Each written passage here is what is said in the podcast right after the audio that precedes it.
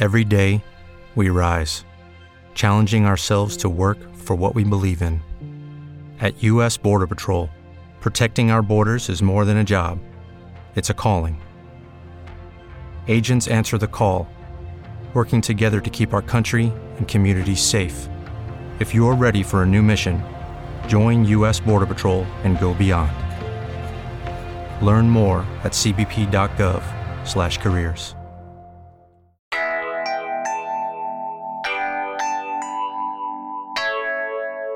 Ciao pensatore sicuro, bentornato su Pensiero Sicuro Podcast. Io sono Alessandro, buon ascolto.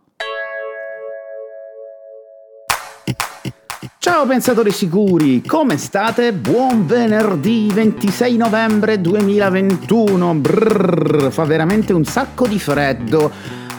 Sono sicuro anche dalle vostre parti. A tal proposito vi ricordo che sono già pronti e disponibili per voi sul sito tutti i gadget, le felpe, le maglietti, i cappellini, tante cose calde per voi e a maggior ragione, visto che il Natale arriva, per contare bene i giorni, abbiamo lanciato Sorry se parlo italiano, il calendario dell'avvento del podcast Pensiero Sicuro, in cui ogni giorno delivererò qualche contenuto molto interesting a casa vostra. Ma come parlano? Come parlano?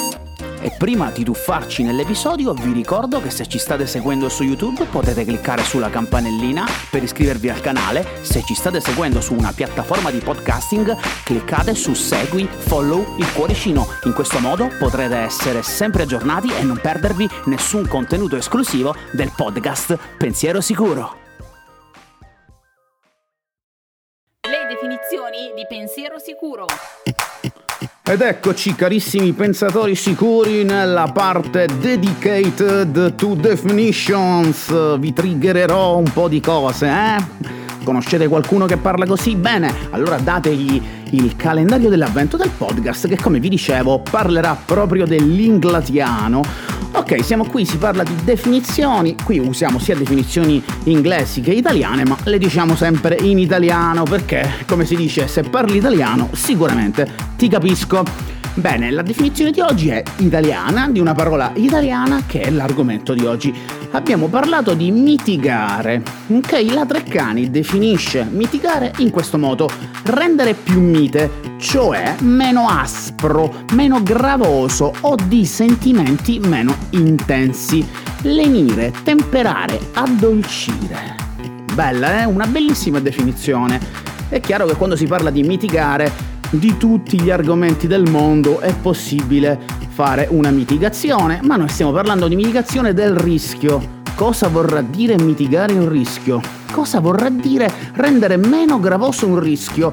Cosa vorrà dire rendere meno aspro un rischio? Meno intenso, lenirlo, temperarlo, addolcirlo? Bene, lo scopriremo ovviamente dopo il racconto di oggi, però è importante dare risalto a tutti questi verbi che utilizza la Treccani nel definire la parola mitigare perché è proprio l'obiettivo che ci poniamo quando scegliamo di mitigare un rischio. Noi sappiamo che il rischio c'è, sappiamo che non possiamo eliminarlo, o forse non lo sapevate, ma in realtà chiunque è esperto di rischio sa che il rischio non si elimina mai. Scopriremo nella prossima puntata cosa ci faremo, ma oggi scopriremo che il rischio si può mitigare e che resterà anche un altro piccolo pezzettino, visto che non possiamo eliminarlo, che si chiama rischio residuo. Ma adesso è il momento del racconto di oggi. Buon divertimento! C'era una volta un pensiero sicuro. Era il momento, non potevano più aspettare tutto ciò che era in loro potere era stato fatto. Dal momento in cui sarebbe stato riposto dentro quella scatola sarebbero passate 37 lunghissime ore tra nuvole e gomme, interminabilissimi minuti prima di poterlo tornare a vedere alla luce, si spera sano e salvo. Miralem era diventato il titolare dell'azienda di sua madre ormai da quasi dieci anni. La maggior parte delle volte si trattava di commissioni standard che si risolvevano in poche ore. Un paio di volte all'anno però c'era da gestire dei trasporti tutt'altro che banali, situazioni che gli facevano mettere in bilico tutta la decennale nomea che l'azienda di famiglia, te lo sposto SSL, aveva raccimolato con sudore. E questa mattina era una di quelle mattine. bisognava trasportare un trombone dal valore inestimabile, centenario, che aveva una crepa appena accennata nella sua campana. Andava subito riparato, ma l'unico esperto capace di fare quella riparazione senza intaccare il suono e il valore di quello strumento era dall'altro lato del pianeta. La ditta di Miralem era stata consigliata al teatro da un cliente storico, un gallerista d'arte, e adesso doveva occuparsi di muovere l'ottone senza che il danno venisse peggiorato dal trasporto. La prima fase che Miralem e la sua squadra di fidati operai misero in campo fu praticamente totalmente assolta dal valutare se avesse senso fare quel trasporto Tenendo conto dei costi e dei rischi legati allo stesso movimentamento, dovevano valutare se non fosse meglio farlo riparare da qualcuno più vicino. I numeri però non lo aiutarono ad evitare questa complessissima commessa. Infatti nei quasi 100 anni di attività della sua azienda si contavano soltanto due incidenti in cui l'oggetto da trasportare aveva subito dei danni non accettabili. Inoltre, il famoso riparatore di strumenti a fiato aveva un curriculum impeccabile di riparazioni sempre perfette. E così dai calcoli si evidenziò che anche se nel trasporto la crepa si fosse raddoppiata per qualche motivo, il maestro riparatore sarebbe riuscito a riportare lo strumento a posto. La fase successiva fu quella di analizzare quali tipologie di rischi e danni potevano essere causati dal trasporto e decidere quali mitigazioni per ognuna di queste possibilità andavano messe in campo. Fu quindi scelto un contenitore adatto che mitigasse le vibrazioni, un'imbottitura che mitigasse gli urti, una serie di minerali umido assorbenti che mitigassero i problemi di umidità, eccetera, eccetera, eccetera. Ed eccoci qui. Sono passate le 37 ore, il collo è arrivato ed in videochiamata la ditta che ha completato il lavoro dall'altro lato del pianeta sta per aprire la scatola. Wow, che tranquillità. Il trombone è ancora intero, la crepa forse si è allargata di un 15%, niente che non fosse stato messo in conto come rischio residuo. La riparazione può iniziare prima di dover poi affrontare anche il viaggio di ritorno. Ma tra qualche mese, per adesso possiamo goderci una tisana alla passiflora e ascoltare un po' di musica. E vissero tutti sicuri e contenti. L'approfondimento di pensiero sicuro.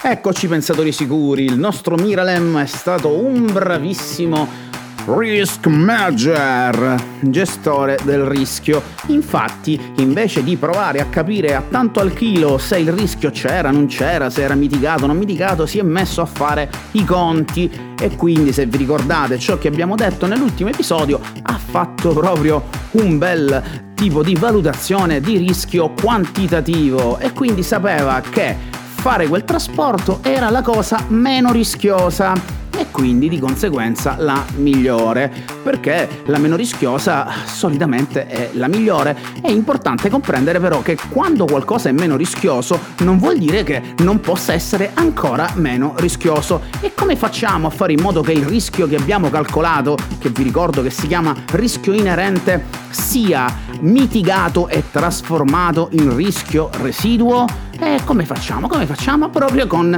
le mitigazioni. Le mitigazioni sono quelle azioni che possiamo mettere in atto per fare in modo che i vari rischi eh, siano meno probabili o che comunque facciano meno danno. Nel nostro esempio, infatti, eh, abbiamo utilizzato alcune accortezze nella scatola per diminuire quindi abbassare l'impatto del rischio di avere un urto o una vibrazione o l'umidità, perché se vi ricordate noi calcolavamo il rischio facendo probabilità o impatto. E quindi cosa farà la mitigazione secondo voi?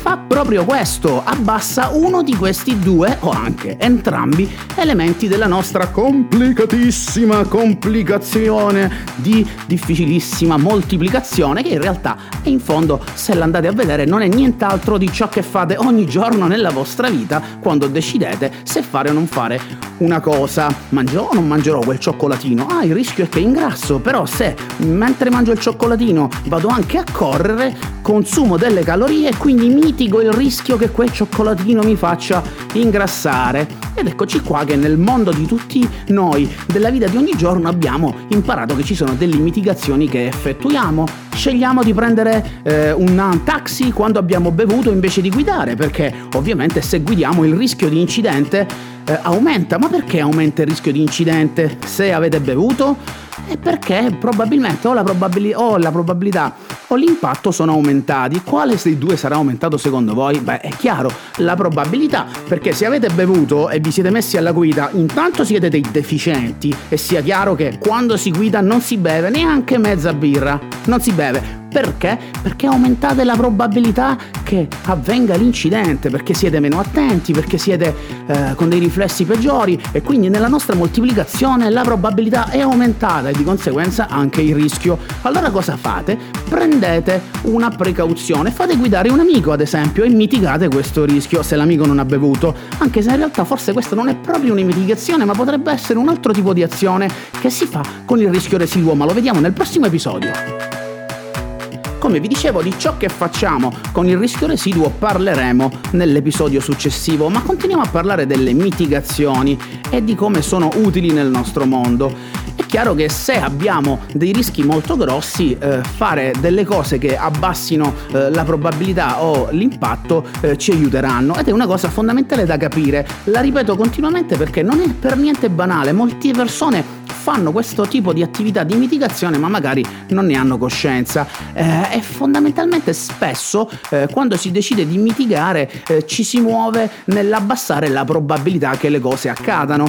E quindi eh, cerchiamo di evitare di fare delle cose che ci portano a rischiare di farci del male eh, oppure di eh, rovinare dei nostri oggetti. Oppure per esempio se abbiamo delle cose di valore all'interno delle nostre case beh se ce l'avete beati voi voi eh, in ogni caso avete una probabilità maggiore eh, che qualcuno vi entri in casa perché sono interessati ai vostri oggetti. E se i vostri oggetti valgono tanto avete anche un grosso impatto, ma se quegli oggetti li mettete all'interno di qualcos'altro che li protegge o magari con delle telecamere, degli allarmi, il ladro, sapendo che c'è un maggiore eh, livello di sicurezza, probabilmente potrebbe decidere eh, di eh, attaccare non voi, ma di attaccare qualcun altro. Ed è per questo che quando mitighiamo il rischio di sicurezza informatica eh, facciamo proprio questo, diamo fastidio agli attaccanti, aggiungendo dei livelli di sicurezza ed aumentando quello che è il livello di complicatezza che loro devono affrontare per riuscire ad arrivare a rubarvi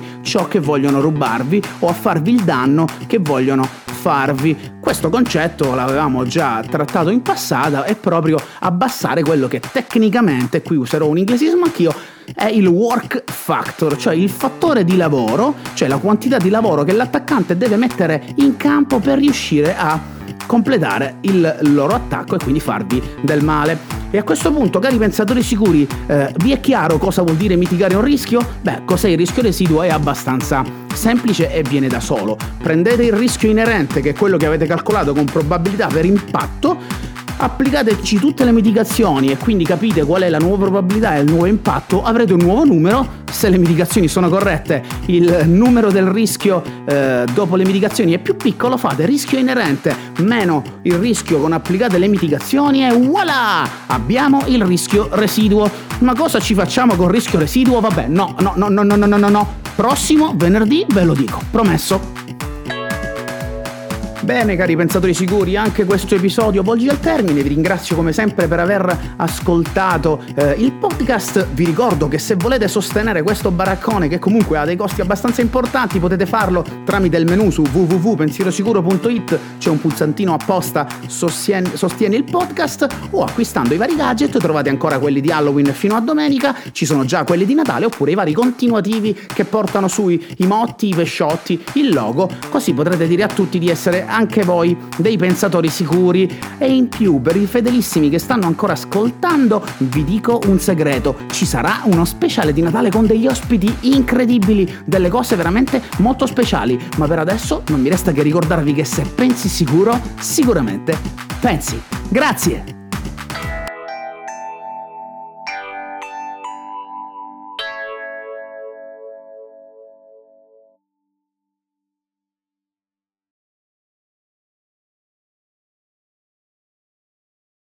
Lucky Land slots, you can get lucky just about anywhere. Dearly beloved, we are gathered here today to. Has anyone seen the bride and groom? Sorry, sorry, we're here. We were getting lucky in the limo and we lost track of time. No, Lucky Land Casino, with cash prizes that add up quicker than a guest registry. In that case, I pronounce you lucky. Play for free at LuckyLandSlots.com. Daily bonuses are waiting. No purchase necessary. Void where prohibited by law. 18 plus. Terms and conditions apply. See website for details.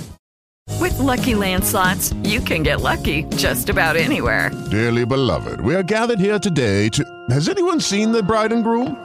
Sorry, sorry, we're here. We were getting lucky in the limo and we lost track of time. No, Lucky Land Casino, with cash prizes that add up quicker than a guest registry.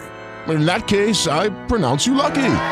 Play for free at LuckyLandSlots.com. Daily bonuses are waiting. No purchase necessary. Void where prohibited by law. 18 plus. Terms and conditions apply. See website for details.